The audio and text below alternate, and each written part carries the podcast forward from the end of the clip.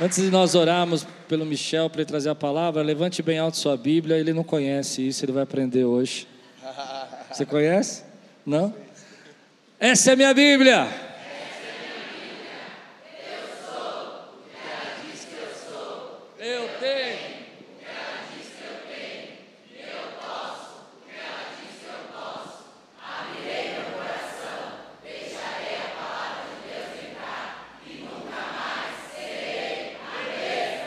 Amém. Glória a Deus. Vamos orar. Senhor, muito obrigado pela vida do Michel. Muito obrigado, Senhor, pelo instrumento que ele é nas tuas mãos. Fortalece a vida dele, põe a tua mão, tua graça, Senhor. Seja com ele em cada palavra, em cada momento, Senhor, em cada decisão. Que teu Espírito o guie em tudo, Senhor. Nós te agradecemos pelo privilégio de termos aqui o Michel trazendo a palavra para nós, Senhor. Muito obrigado, Senhor. Em nome de Jesus. Amém. Amém.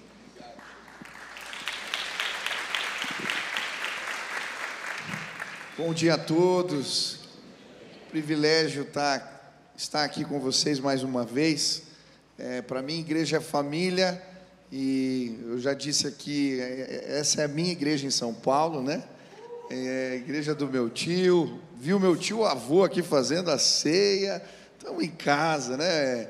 as minhas primas. Então eu estou muito alegre de estar aqui com vocês e eu creio que Deus vai nos visitar hoje de forma especial através da revelação da Sua palavra. Você crê nisso?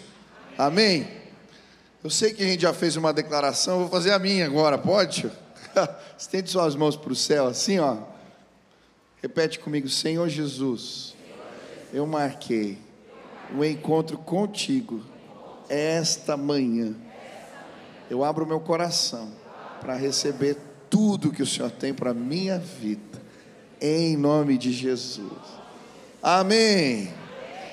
Amém. Quem está animado aí? Eu quero falar hoje sobre o dia mal. O dia mal. Estava orando essa madrugada e senti que deveria falar sobre esse tema Talvez nesses últimos dois anos você enfrentou de alguma maneira o dia mal. Quantos aqui perderam algum querido, algum parente, alguém nesses últimos dois anos? Ou passaram por crises, provas, lutas financeiras? Talvez você enfrentou o dia mal. Eu quero falar sobre esse tema hoje. Gostaria de ler com os irmãos Efésios, capítulo 6, versículo 13. Efésios 6, versículo 13. Diz assim a palavra do Senhor: Por isso vistam toda a armadura de Deus, para que possam resistir no dia mau e permanecer inabaláveis.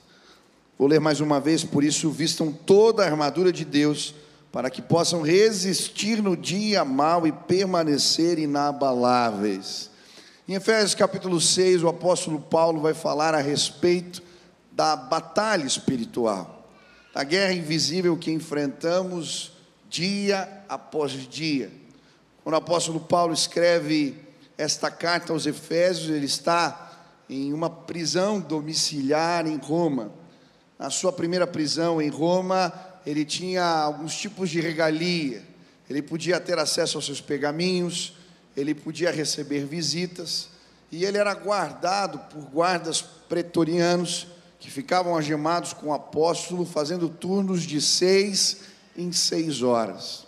E eu creio que é inspirado pelas armaduras destes guardas que ele escreve esta carta, falando a respeito da armadura de Deus, do equipamento espiritual que está à nossa disposição para lutarmos as guerras espirituais e vencê-las em nome de Jesus. Mas quando o apóstolo Paulo é inspirado por Deus para falar da nossa guerra, eu creio também que ele recebe uma revelação do Espírito. Eu digo que é uma espécie de serviço de inteligência do céu, que traz para ele um relatório a respeito de como o inimigo trabalha para tentar nos desanimar na fé, nos fazer desfalecer na fé. E em Efésios capítulo 6, a Bíblia vai falar de quatro estratagemas quatro formas que o inimigo trabalha tentando nos impedir de prosseguir. A primeira, a Bíblia vai falar das setas inflamadas, vai falar das ciladas do diabo, vai falar também dos disfarces, e uma das estratégias é o dia mal. Mas louvado seja Deus, 2 Coríntios capítulo 2, versículo 2, vai dizer que nós não somos vencidos pelo inimigo, porque não desprezamos os seus ardis. Deus nos traz conhecimento dos seus planos, dos seus intentos.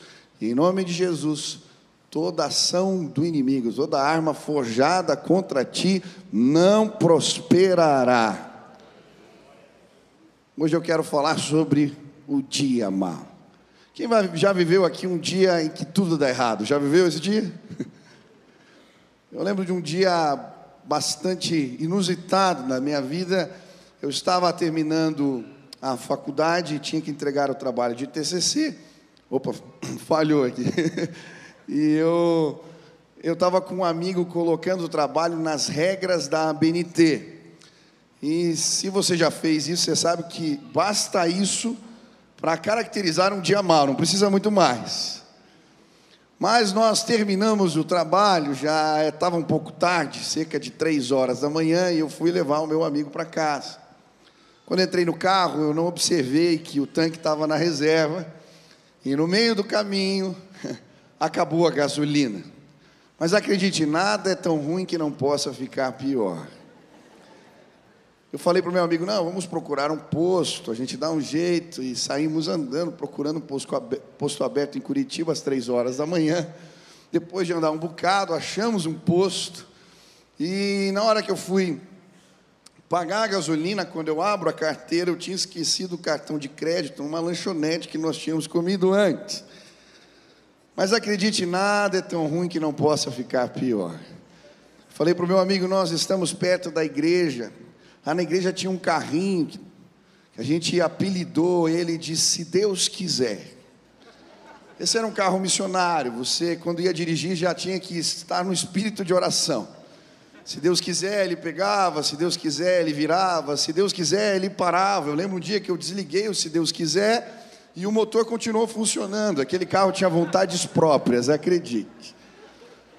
Mas tivemos que apelar para o se Deus quiser. E então eu consegui chegar em casa, pegar dinheiro, passar no posto, pagar a gasolina e no meio do caminho para pegar o carro, se Deus quiser, quebrou. Mas acredite, nada é tão ruim que não possa ficar pior. Nós paramos o carro, andamos mais um pouco, consegui pôr a gasolina no carro. Agora levei o meu amigo para casa. Já eram quase 10 horas da manhã. Na volta para casa, o pneu do carro furou. Acredite, nada é tão ruim que não possa ficar pior. Eu vou parar por aqui, que senão você vai ficar desanimado antes de eu começar a pregar. Dia mal. O que, que o dia mal representa espiritualmente para nós? O que, o apóstolo Paulo está falando aqui quando ele caracteriza essa ação do inimigo chamado dia mal? Existem dois tipos de manifestações de dia mal na Bíblia. O dia da mal também é chamado do dia da adversidade, o dia da provação, o dia da angústia. Mas também, em outros textos, ele representa um evento escatológico. Em Tessalonicenses, ele é chamado do dia da iniquidade. Um dia onde esse mal vai se estabelecer no mundo. Vai ser antes da volta de Jesus e será um tempo de grande enganação e muitos desfalecerão na fé. Hoje eu quero falar sobre o dia da adversidade. São vários os textos que falam a este respeito. Em Provérbios 24, 10, a Bíblia vai dizer: Se te mostrares fraco no dia da angústia, no dia da mal, é que a tua força é pequena. No Salmo 9, versículo 9 o Senhor será também um alto refúgio para o oprimido, um alto refúgio em tempos de angústia.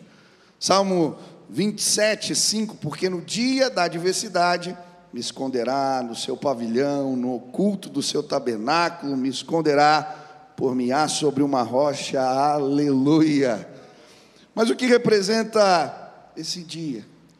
São dias de crises. Dia mal é o dia em que a nossa fé é colocada em xeque. O dia que o inimigo produz para nos fazer desfalecer. A Bíblia vai nos mostrar que esse dia é uma armadilha. Em Eclesiastes, ele compara esse dia com a rede que apanha os peixes ou com o laço do passarinheiro. Eclesiastes 9:12. Olha o que diz: Além do mais, ninguém sabe quando virá a sua hora. Assim como os peixes são apanhados numa rede fatal, e os pássaros são pegos num laço, também os homens são enredados pelos tempos de desgraça, que caem inesperadamente sobre eles. Jesus, quando vai explicar aos discípulos a parábola do semeador, ele vai falar sobre a ação do inimigo tentando impedir que a semente da palavra possa frutificar na nossa vida. Ele vai falar que um dos mecanismos que o inimigo usa para realizar isso é o dia da provação ou o dia mau. Lucas 8, versículo 13: A semente que caiu sobre a pedra são os que, ouvindo a palavra, receberam com alegria. Estes não têm raiz creem apenas por algum tempo e na hora da provação, no dia mau, se desviam. O que a Bíblia está querendo dizer é que, por vezes, o dia mau chega, o inimigo o produz nas nossas vidas, e muitos, por não serem maduros na fé, por não terem raízes profundas, acabam se perdendo, desfalecendo. Eu lembro que quando eu era pastor dos adolescentes, nós fazíamos um tempo de oração e de ministração para os líderes de células. Acontecia toda quinta-feira à noite.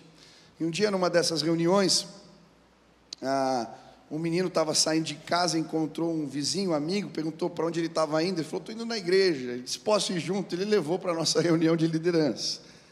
Só que esse menino frequentava o terreiro, é, buscava entidades. E na hora que começou a reunião de oração, que os adolescentes começaram a cantar, o menino caiu endemoniado na sala. Parecia uma serpente assim, agastejando no chão. Teve adolescente líder ali que se converteu naquele dia. Foi uma benção. Aí eu peguei aquele moço, levei para uma sala, oramos, repreendemos, estamos na vida dele, ele aceitou a Jesus.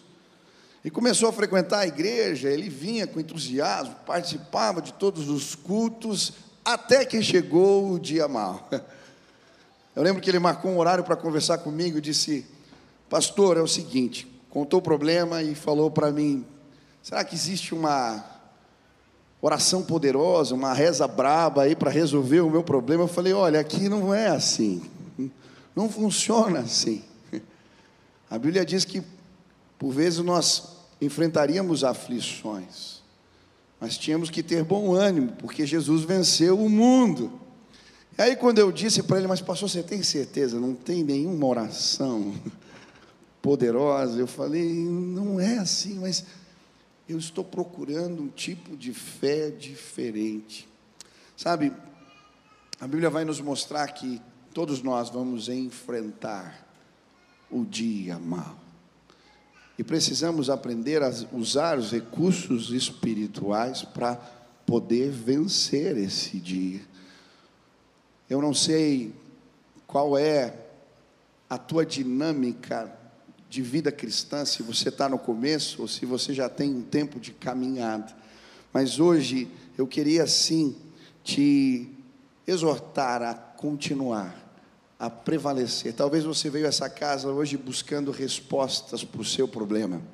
Talvez você veio a essa casa hoje buscando sim cura, restauração e aleluia, você veio ao lugar certo. Jesus por vezes cura, ele faz milagres, ele faz sinais e maravilhas, mas outras vezes ele diz: Eu vou estar contigo. Segue adiante. Hoje Deus veio nos fortalecer para o dia mau. Essa foi a crise de Abacuque, quando ele se depara com um dia mau.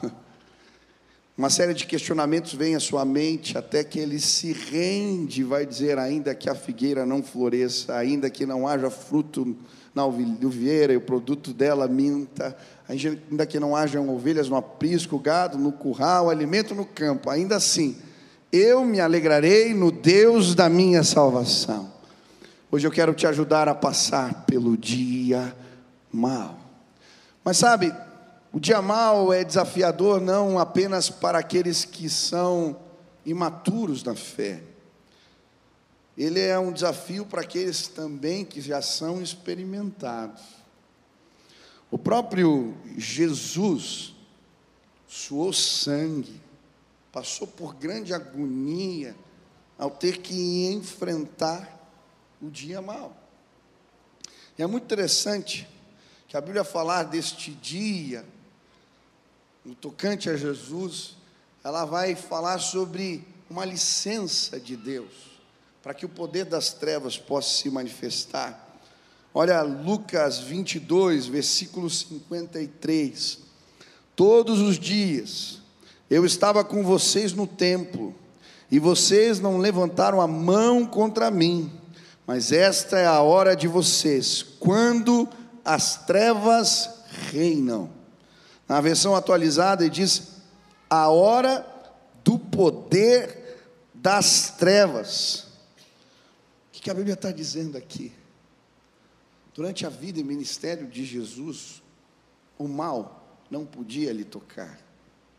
É muito interessante, em alguns textos da palavra, a Bíblia vai nos mostrar isso claramente. Em Lucas 4, versículo 30, quando Jesus depois de um sermão, é levado ao penhasco, as pessoas queriam jogá-lo lá de baixo. Ele simplesmente, diz a Bíblia, passa pelo meio delas. O inimigo não podia tocar, não podia lhe fazer mal. Da mesma maneira, em outro texto, Lucas 8, Jesus é ameaçado, as pessoas querem apedrejá-lo, pegam as pedras. Mas a Bíblia diz que ele se esquiva e simplesmente passa pelo meio delas.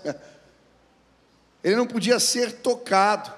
Mas antes da crucificação, chega o dia mau, e agora a Bíblia está dizendo: o dia ou a hora do poder das trevas. O que é isso? Há uma licença de Deus para que o mal se manifeste, para que o inimigo produza o dia mal. E é interessante a palavra poder aqui, ela não significa dunamis, dinamite.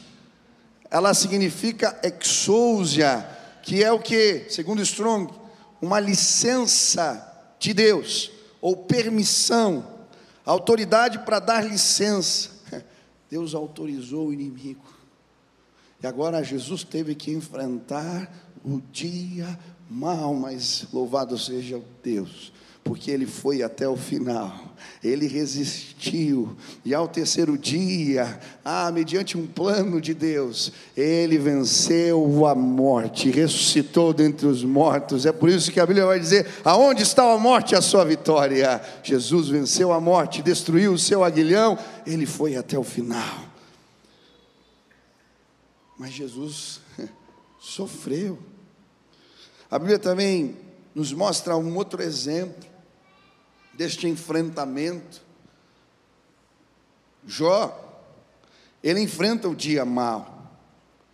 E é interessante o que a Bíblia diz em Jó capítulo 1, no versículo 10 a 12, ao falar desta realidade.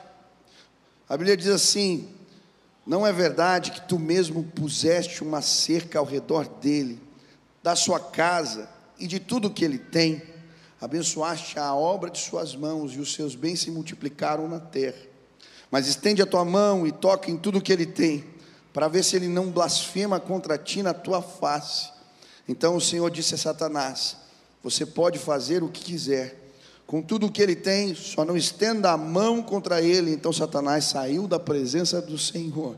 Olha, o inimigo veio de se andar a terra, ele se coloca diante do trono de Deus, e agora pede permissão ao Senhor para produzir o dia mal na vida de Jó. E é interessante, a Bíblia diz, o texto vai dizer, tu colocaste uma cerca em volta dele. O mal não podia o afligir até que Deus dá permissão. E agora vem o dia mal, e que dia terrível. Jó tinha muitos bens, era um homem rico, ele tinha cerca de sete mil ovelhas, e quando o dia mal chega, fogo cai dos céus e suas ovelhas são consumidas. Depois, ah, ele tinha também três mil camelos, vêm os caldeus, matam seus servos, levam embora os seus camelos, se não bastasse nesse mesmo dia, um outro grupo rouba suas jumentas, rouba os seus bois, ele perde tudo o que tinha. Se não bastasse, seus filhos estavam reunidos numa casa. Os dez filhos na casa do filho mais velho. O vento vem contra a casa, cai a, a casa em cima deles, os dez filhos morrem. Que dia terrível! Que dia horrível! Um dia mau. Mas sabe o que me impressiona? É a resposta de Jó diante dessa situação. Olha o que a Bíblia diz: então Jó se levantou, rasgou o seu manto, rapou a cabeça, prostrou-se em terra e adorou, e disse: Nu saí do ventre da minha mãe e nu voltarei. O Senhor o deu, o Senhor o tomou, bendito seja o nome do Senhor. Em tudo isso, Jó não pecou nem atribuiu a Deus falta alguma. Sabe, quando eu estava lendo esse texto, eu fiquei me perguntando: será que eu estou preparado para o dia mau? Será que você está preparado para o dia mau? Jó adorou o Senhor, exaltou o Senhor apesar das dificuldades, que fé! Mas a palavra de Deus vai mostrar que houveram discípulos também bastante experimentados que desfaleceram na fé diante do dia mau. Esse foi o caso de Pedro. Antes de negar a Jesus, o Senhor Jesus fala com ele. Em Lucas 22, versículo 31 a 32. Simão, Simão, eis que Satanás pediu para peneirar você como trigo. Eu, porém, orei por você para que a sua fé não desfaleça. Mais uma vez, pedindo permissão. E agora o dia mal é representado pela peneira do trigo. Às vezes a gente não entende bem o que representa peneirar o trigo, não é coar algo. A melhor tradução para a palavra aqui peneirar é debulhar o trigo. Em outras palavras, Jesus está dizendo para ele: você vai ser debulhado. Existiam várias maneiras de fazer isso no passado. Eles usavam uma ferramenta chamada mangual, colocavam trigo numa base sólida e batiam no trigo para separar o joio do trigo. Ou usavam uma madeira, um pedaço de madeira com lâminas debaixo dela, e então uma junta de bois com alguém em cima passava com aquilo e debulhava todo o trigo. Deus estava falando a esse respeito. E sabe o que me chama a atenção? Diante da peneira, da debulha, do dia mal, Pedro não resistiu. Ele desfaleceu na fé. Mas sabe, louvado seja Deus. Porque Jesus, depois da sua ressurreição, ele vai buscar aquele que desfaleceu diante do dia mau. E talvez hoje nesse lugar existam pessoas que titubearam, que se revoltaram, que cansaram, que desfaleceram quando o dia mal chegou. Mas hoje eu vim dizer para você, Jesus também vai buscar aqueles que desfalecem, aqueles que têm dificuldade para passar pelo dia da adversidade. Hoje Ele veio te encontrar e te abraçar nesta casa. Eu não sei o que o dia da adversidade representa para você. Eu não sei o que o dia da angústia tem a ver com a tua história. Esses dias eu estava saindo de um aniversário, já era bastante tarde. Estava eu, minha esposa, a Sil, e o Beni e a Nina, meus filhinhos. Beni tem seis, a Nina tem quatro. A Nina é uma figura, piadista, uma graça. Ontem ela ficou mandando mensagem para mim o tempo todo, que queria que eu pegasse um recado de um personagem lá do G, G não sei o que, ela nem sei os nomes, da igreja que eu estou pregando, e ela ficou lá me ligando, mandando mensagem. Ela é uma graça.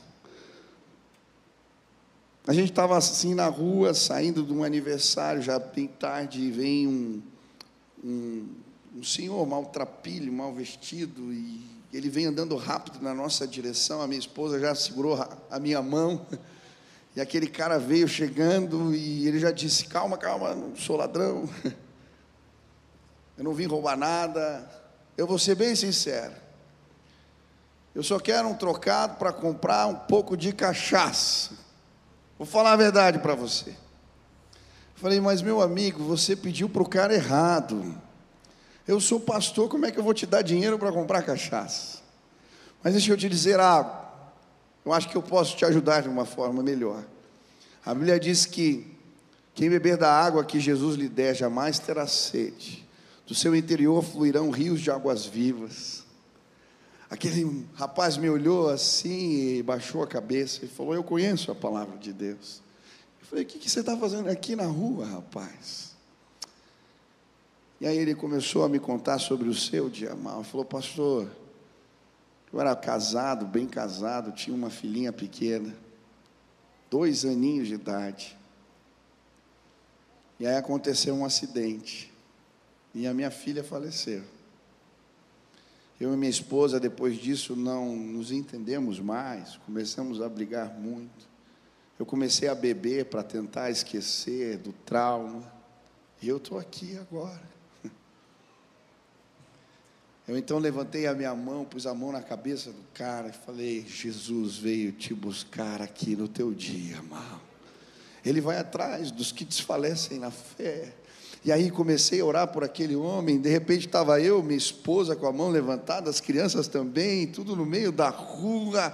E quando eu terminei a oração, eu estava daqui a pouco atracado com aquele homem, abraçando ele, dizendo: Ei, Jesus veio te buscar hoje aqui, neste lugar. Ele vai atrás dos que desfalecem na fé, ele vai atrás do que não, dos que não resistem. Eu não sei o que aconteceu contigo, eu não sei qual é a tua história, mas hoje Jesus veio te abraçar nesta casa. Ele vai buscar os que não resistem o dia mal. Mas hoje eu queria te ajudar. Pastor, como eu posso enfrentar o dia mal? Como é que eu posso prosseguir diante das adversidades da vida?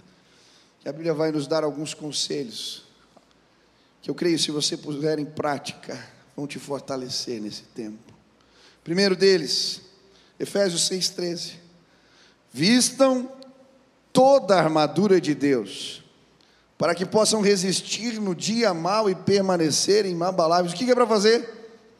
Vestir toda a armadura de Deus. Não é parte dela, não é uma porção dela, é toda a armadura de Deus.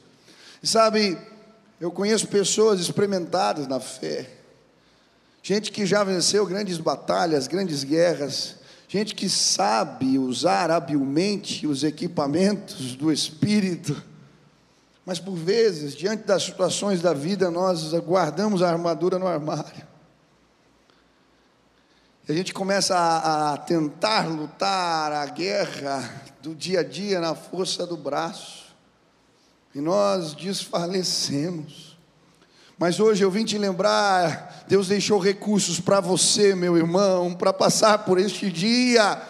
Abre o armário e toma toda a armadura de Deus. Hoje você veio a esta casa porque Deus quer te vestir com o capacete da salvação. Ele quer colocar nos teus pés, sim, os pés da prega, as sandálias da preparação do evangelho, ele quer colocar, sim, o cinturão da verdade, a coraça da justiça, te equipar com o escudo da fé, colocar nas suas mãos a espada, que é a palavra de Deus poderosa, vista toda, toda a armadura de Deus. Sabe, se você vestir um colete à prova de balas e levar um tiro, você vai sentir o impacto. Dependendo do calibre, você vai ser jogado no chão.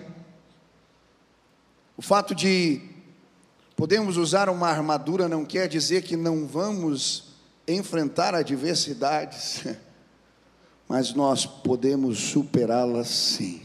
Nós podemos seguir adiante, nós podemos avançar. Existem recursos para nós no espírito aleluia, você vai poder dizer: Eu posso todas as coisas naquele que me fortalece.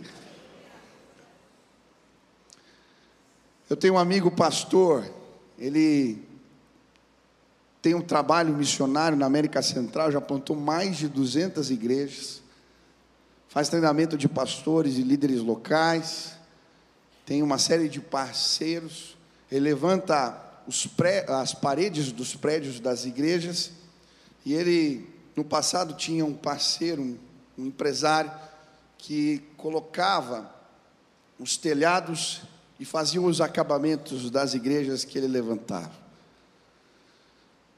Esse pastor, amigo, durante a crise, a bolha americana, o dia mal chegou para ele. Um dia, um investidor, aquele parceiro, liga e fala: Olha, infelizmente eu não vou poder mais te assistir financeiramente. E aí ele começou a se perguntar: ele tinha seus compromissos, tinha desafios, obras inacabadas, o que fazer? Ele então vai para o armário, pega a armadura e começa a buscar a Deus. Existem recursos espirituais.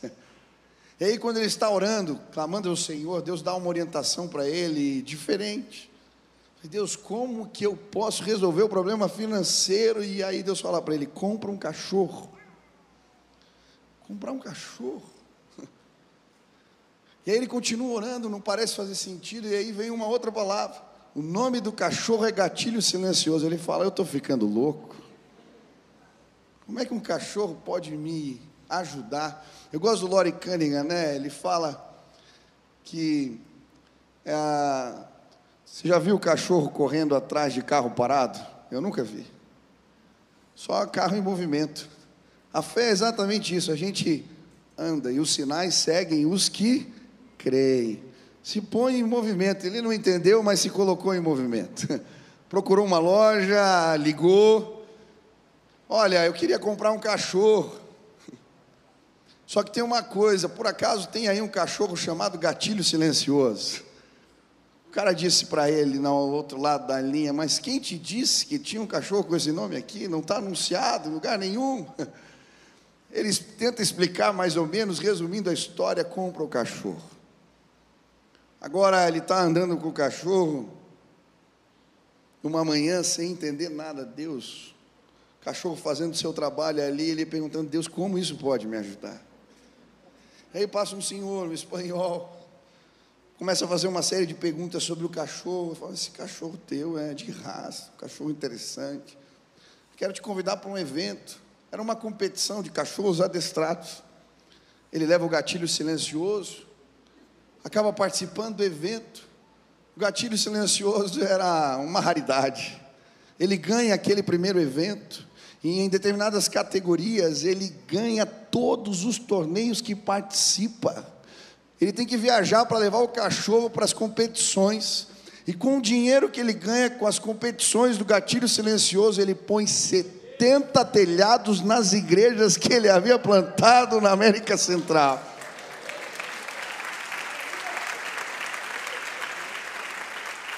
Eu não sei o que dia mal representa para você, mas hoje eu vim te dizer: vista toda a armadura de Deus. Existem recursos, maneiras, jeitos de Deus trabalhar que não imaginamos. Segunda orientação, você está passando pelo dia mal, vigia e ora. Jesus orienta os discípulos a fazerem isso antes da sua crucificação.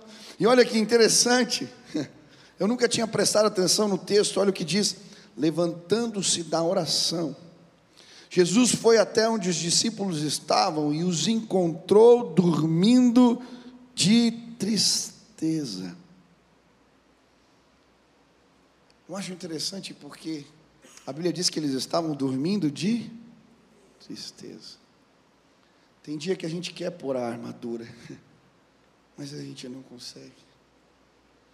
A gente quer orar, mas não dá vontade de orar. A gente quer ler a palavra, mas a gente dorme de tristeza. E talvez existam pessoas assim, dormindo de tristeza. Mas é muito interessante o que Jesus faz quando os encontra desta forma. Ele vai lá e os desperta, os acorda, vigiem e orem. E ele faz isso uma vez e outra vez. E se você reparar na continuação do texto, a Bíblia vai dizer que ele anda mais um pouco, mais uma milha. E ele, Jesus, continua orando e vigiando, e a Bíblia diz que enquanto ele fazia isso, os anjos de Deus o consolavam. Vigie e ora. Os anjos de Deus vão consolar você.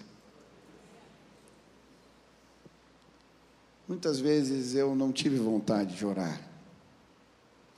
Muitas vezes a armadura de Deus pareceu mais pesada do que de fato ela é. Muitas vezes eu dormi de tristeza. A minha mãe faleceu em agosto do ano passado. O dia mal chegou para nós. E sabe, o dia mal durou um bocado. Para nós, esse dia foram oito anos. Minha mãe teve uma doença degenerativa e ela foi perdendo todas as suas funções motoras. Parou de andar, parou de tocar piano que ela gostava, perdeu a condição de fazer as coisas básicas da vida, comer sozinho, tomar banho, ir ao banheiro, até que ela não conseguiu mais respirar sozinha. O Senhor a tomou para si. Oito anos. Mas eu lembro que em determinado momento, nós começamos a lutar contra o dia mal. Eu vesti a armadura, convocamos a igreja, começamos uma live de oração, seis horas da manhã, uma campanha de oração pela cura da minha mãe. Durante dois anos, praticamente ininterruptamente, sem faltar um dia, eu acordei seis horas da manhã e mais de mil pessoas oravam por ela. Mas aprove o Senhor a tomar para si. Ela não foi curada. No dia seguinte, minha mãe faleceu de uma maneira interessante. Seis horas da manhã, ela estava no hospital. Ela já não tinha mais nenhuma resposta, nenhum tipo de estímulo. A gente tinha ficado com ela no quarto e eu tentei conversar, falar, mexer, ela não respondia nada. No dia da sua morte, seis horas da manhã, a minha tia estava no quarto, era horário da live. Ela pegou o celular e colocou no ouvido da minha mãe. Ela não esboçou reação, mas no final da oração, ela abriu um sorriso e depois partiu. No dia seguinte, nós estávamos orando lá na live às seis horas da manhã. Outro dia depois, na outra semana também. Eu lembro que alguém veio me procurar para dizer: Pastor, não precisa disso. Todo mundo vai entender se você parar agora, a gente vai compreender a sua dor. Eu disse, irmã, você não entende. Eu não estou orando por causa dos outros, eu estou sendo consolado por Deus. Vigie e ore. Vigie e ore. O dia mal chegou para você, acredite. Ah, nesses momentos em que eu queria dormir de tristeza, força sobrenatural me colocava de pé dia após dia. O Senhor nos fortalece, Ele é Deus de graça e poder. Sejam fortalecidos na força do Senhor. Aleluia. Terceiro, você está passando pelo dia mal? Procura um escape. 1 Coríntios 10, versículo 13: Não sobreveio a vocês tentação que não fosse comum aos homens. E Deus é fiel, Ele não permitirá que vocês sejam tentados além do que podem suportar. Mas quando forem tentados, Ele lhes providenciará um escape, para que o possam suportar. A Bíblia chama esse escape de várias formas: esconderijo de Deus, alto refúgio, pavilhão. Fato é que Deus nos fala a respeito de um escape. O que isso representa? Eu gosto de olhar para Jesus, como ele lidou com o dia mal. Antes da crucificação, Jesus vai para Betânia. E a Bíblia diz que ele vai para a casa de um homem, Simão, chamado leproso. Eu fiquei me perguntando o que, que Jesus foi fazer naquele lugar antes da sua crucificação, sabe? Ele foi buscar um escape. Essa era a casa dos onde os seus amigos estavam. Jesus foi para a casa de Simão, o leproso. É interessante esse nome porque os leprosos tinham que ficar excluídos.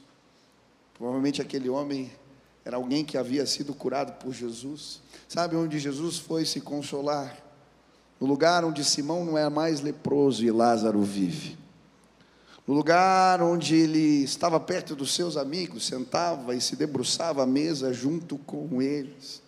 E talvez você veio a esta casa hoje num dia mal, mas eu quero te dizer, você veio a um lugar certo, porque se você olhar para o lado, você vai encontrar pessoas que nesta casa foram impactadas pelo poder de Deus, Aqui nesta casa, Simão não é mais leproso e Lázaro vive, aleluia. Nessa casa somos consolados ouvindo os testemunhos, as histórias dos outros que enfrentaram as suas dores, talvez ao ouvir a minha história, você está sendo edificado porque Deus trabalha assim. Mas em Betânia, junto com seus amigos, Jesus também é ungido por Maria.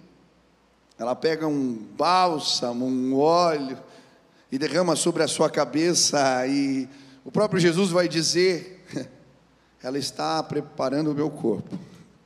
Ela está me preparando para enfrentar o dia mal.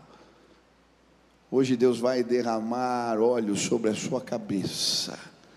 Ele vai te preparar, ele vai te fortalecer, ele vai te ungir Sabe, eu não sei o que representa o escape para você, mas por vezes precisamos disso. É a casa de um amigo, é um conselho de alguém, é uma saída, é uma busca por um retiro espiritual, é um lugar onde Deus trata a nossa alma. Eu lembro um dia, quando o dia mal chegou para mim, eu ainda era mais novo, eu fiquei muito triste, debilitado comecei a ficar muito desanimado. Eu sou sempre muito alegre, sempre expansivo, jeito de lidar com todo mundo. Os meus pais foram percebendo isso. Eu já era pastor e, diante de algumas crises, não estava sabendo como lidar. E aí eles montaram uma conspiração familiar, sabe? Aquelas. Eu estava fazendo uma viagem, quando voltei, meu pai cancelou minha agenda, até casamento. A gente ia fazer o lançamento do CD dos jovens, CD, né? Estou velho. E ele falou: Olha, a gente pagou um retiro aí para você, quero que você vá para um lugar. Só volta quando tiver bom. eu estava meio estragado, fiquei 20 dias no lugar. Mas ele mandou para um acampamento pentecostal. Eu sou batista. Eu lembro que eu cheguei no dia, eu sou um batista estragado, mas sou batista. Eu cheguei no dia que eles estavam ministrando cura e libertação, quebra de maldição. Aí eu entrei no culto, começaram a expulsar demônio de todo mundo, vieram expulsar os meus. Eu falei, meu Deus, me mandaram para uma casa de loucos. Aí o tempo foi passando, falei, já que eu estou aqui, eu vou participar. Tinha uma sala chamada Casa do Oleiro, eu comecei nesse lugar. E Deus começou a mexer na minha vida. E um dia eu estava numa reunião, um auditório menor do que esse, mas várias pessoas, e entra uma senhora com saião, coque na cabeça, só não falou terra, mas já veio com tudo. Ela começa a orar pelas pessoas, de repente aponta para mim assim. E ela começa a descrever a minha vida. Meu filho, você está querendo desistir do teu chamado. Você está querendo olhar para trás. Mas quando você estava no ventre da sua mãe, você se enrolou no cordão umbilical. O inimigo tentou te matar porque Deus tem uma obra maravilhosa na sua vida, mas ele foi derrotado. Não tinha como aquela mulher saber disso. Eu lembrava bem desse episódio, porque quando era criança, minha mãe tinha me contado que eu tinha me enrolado no cordão umbilical e quase tinha morrido. Eu, muito pequeno, quis contar a história para um amiguinho, um pouquinho mais velho. E eu não lembrava a palavra cordão umbilical, então eu disse para ele que eu tinha me enrolado nas cordas vocais da minha mãe. Ele era um pouco mais vivido. olhou para mim e disse: Mas você foi vomitado.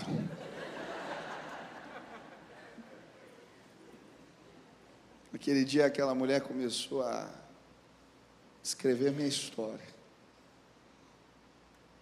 Continua. Vai passar. O dia mal vai acabar. Segue em frente. E naquele meu tempo de escape, Eu lembro que eu saí daquela reunião, eu entrei no quarto, o acampamento, chorando. Peguei o violão, fiz uma música que dizia: Curado fui por ti, Jesus, não quero mais olhar para trás. Naquele dia eu fui curado por Deus. Estou aqui servindo ao Senhor no ministério, porque Deus me permitiu experimentar escape. Eu não sei o que representa o dia mal para você, mas hoje eu queria te ajudar. O Espírito me trouxe aqui para levantar pessoas, para fortalecer a fé de muitos, para colocar gente de pé. Sabe, existem perguntas que a gente não faz no dia mal. Eclesiastes 7 diz: Não diga por que os dias do passado foram melhores do que os de hoje. Não é sábio fazer tais perguntas. Existem perguntas que não fazemos no dia difícil. Pare. Pare de questionar. Pare de perguntar. Não vai te ajudar, acredite. Eu já fiz perguntas erradas nesta hora. Nós podemos escolher como enxergamos o dia mal. Jacó, quando perde a sua mulher, durante o parto, a mulher que ele amava, Raquel, ela está sentindo tantas dores, a aflição é tão grande que ela pede para chamar o menino de Benoni, filho da minha dor, da minha angústia. O último pedido da mulher, ele poderia ter aceito. Raquel falece, ele chama o menino de Benjamim, filho da minha destra, abençoado de Deus. ele podia olhar para o menino e pensar: foi ele que levou embora a minha esposa. Não, ele preferiu entender. Ele representa o consolo de Deus, a bênção de Deus na minha dor nós escolhemos que perguntas fazemos, nós escolhemos como enxergamos a realidade, como enfrentamos o dia mal. Hoje eu quero te ajudar a fazer as perguntas certas, hoje eu quero te ajudar haver a bênção no meio do caos. Hoje eu quero te ajudar a enfrentar as correntes contrárias, os ventos fortes ah, quando passares pelas águas, elas não te submergirão. Quando passares pelo fogo, chama alguma arderá em ti. Hoje eu sinto o vento do Espírito soprando nesta casa. Deus está nos tornando mais fortes. Não se trata de nós, não se trata de nós. Ele foi até o final na via dolorosa enquanto carregava a cruz. Ele foi até o final. Eu não sei sei qual é a sua cruz, eu não sei qual é a sua dor, mas Ele está aqui nesta casa agora, Ele está do seu lado, Ele toma as tuas dores, os teus pesos, os teus fardos, é por isso que Ele mesmo diz: Vinde a mim, vós que estáis cansados e oprimidos meu fardo é leve, o meu jugo é suave. Hoje você vai sair mais leve desta casa.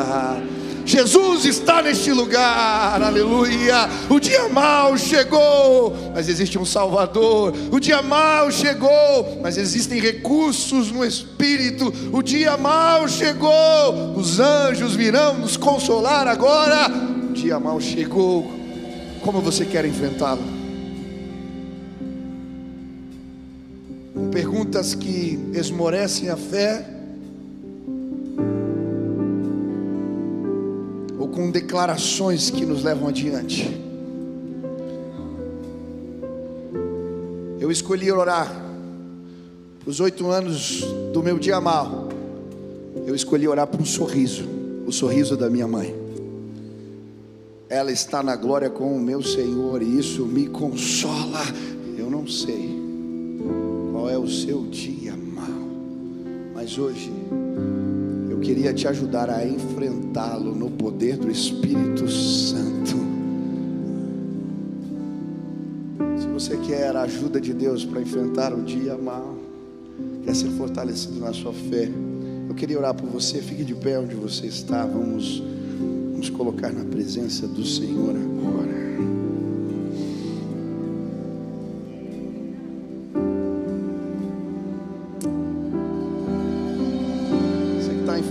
Uma luta grande, estende as duas mãos assim. Pede o renovo, o renovo do Espírito. Pai, eu não sei quais são as lutas que os meus irmãos estão passando. Eu não sei quais são as crises, nem o que representa o dia da adversidade, da angústia, o dia mal para cada um dos meus irmãos. Mas uma coisa eu sei: o Espírito de Deus pode nos fortalecer. Hoje eu quero clamar que o vento do Espírito possa soprar nesta casa, que pessoas sejam fortalecidas agora, que elas sintam Deus, ah Pai, as erguendo, que o Senhor segure os braços, que o Senhor os leve adiante que o Senhor os faça enxergar da forma certa, Pai. Nós queremos vencer o maligno, nós vamos vencer os seus estratagemas. O dia mal chegou, de fato, a licença do alto veio, mas, Pai, o Senhor é por nós, o Senhor é por nós. Cremos assim, manifesta a tua glória agora nesta casa, abre o céu sobre este lugar os anjos do Senhor comecem a trabalhar, que haja consolo agora, que haja renovo, que haja força sobrenatural. Vem, consola, renova, anima, abraça, revigora. O Senhor é Deus de majestade, Deus de poder, nos faz mais fortes, nos faz resilientes, nos torna inabaláveis. Faz assim Pai. Essa é a minha oração. Em nome de Jesus. Amém. Amém. Aleluia.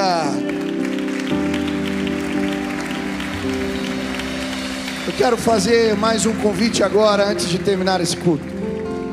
Talvez você veio a esta casa e hoje você vai reconhecer o dia mais importante da sua vida Talvez ao ouvir esta palavra, você identificou que precisa de um Salvador. A Bíblia nos fala sobre isso. Todos somos pecadores, todos somos falhos, todos enfrentamos os efeitos da morte. Nosso corpo, ele é frágil, ele está se decompondo. Nós estamos enfrentando a morte, o que o pecado gerou todos os dias. A Bíblia nos fala a este respeito e ela nos fala que precisamos de um Salvador. Um dia eu entendi esta mensagem, eu entendi que eu podia sim solicitar a ajuda de Deus nos meus dias difíceis, que a mão dele estava estendida para mim. Eu lembro do dia que no chuveiro eu chorava sozinho e eu pedi, Deus, se o Senhor de fato me vê, se o Senhor de fato se importa, me dá um sinal do teu amor. E eu saí, terminei o banho. Naquele momento toca o telefone, eu atendo e era um amigo. Ele me disse: Ei, Michel, eu não sei se você vai acreditar, mas Deus mandou ligar para você agora e dizer que Ele te ama, que Ele está vendo a tua situação. Ele leu para mim um texto da palavra ah, tinha tudo a ver com o que eu estava vivendo naquele dia. Eu me ajoelhei na beira da cama e eu chorava. Existe um Deus que se importa. O Evangelho se trata disso. Ele se fez carne e habitou entre nós. Ele veio a nossa direção. Nós precisamos de um Salvador. Ele existe, é Jesus. Se hoje você veio a esta casa e você reconhece que precisa da ajuda de Deus, reconhece que é frágil, pecador, falho quer pedir, eu quero conhecer a Jesus, não uma religião ou um rito vazio, eu quero reconhecer as mãos de Jesus me levantando. Eu quero, eu preciso de um Salvador, eu preciso de um Salvador, eu preciso de um Redentor. Se hoje você veio a esta casa e quer ter um encontro pessoal com Jesus Cristo, eu quero te apresentar aquele que pode, Ele pode te remir, Ele pode te salvar. Ele está com os braços abertos, com a mão estendida, Ele veio te buscar, Ele marcou um encontro contigo hoje. A sua vida jamais será a mesma. Se hoje você quer ter um encontro com Jesus, entregar a sua vida a Ele, se você reconhece desta forma, eu preciso de um Salvador, aonde você está, levante sua mão agora, eu quero orar por você. Tem alguém? Deus te abençoe, Deus te abençoe, Deus te abençoe, Deus te abençoe, Deus te abençoe. Levanta a mão bem alto, bem alto, bem alto. Deus te abençoe, Deus te abençoe, Deus te abençoe, querida. Aleluia. Lá na galeria, Deus abençoe, Deus abençoe, Deus abençoe. Aleluia. Deixa eu orar por você. Feche seus olhos. Espírito vai soprar nova vida.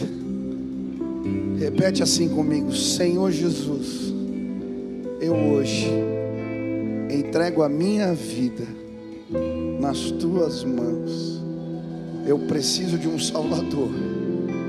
Eu preciso do Senhor. Eu quero me relacionar contigo. Se revela a mim. Me mostra o teu amor, a tua graça. Me acompanha todos os dias da minha vida, em nome de Jesus. Pai, sela essa aliança com o selo do teu Espírito. Que os meus irmãos sejam renovados hoje pelo Senhor. Faz assim. Te louvamos, te exaltamos, agradecemos o teu nome, Pai. Essa é a nossa oração em nome de Jesus. Amém, amém. Deus abençoe sua vida.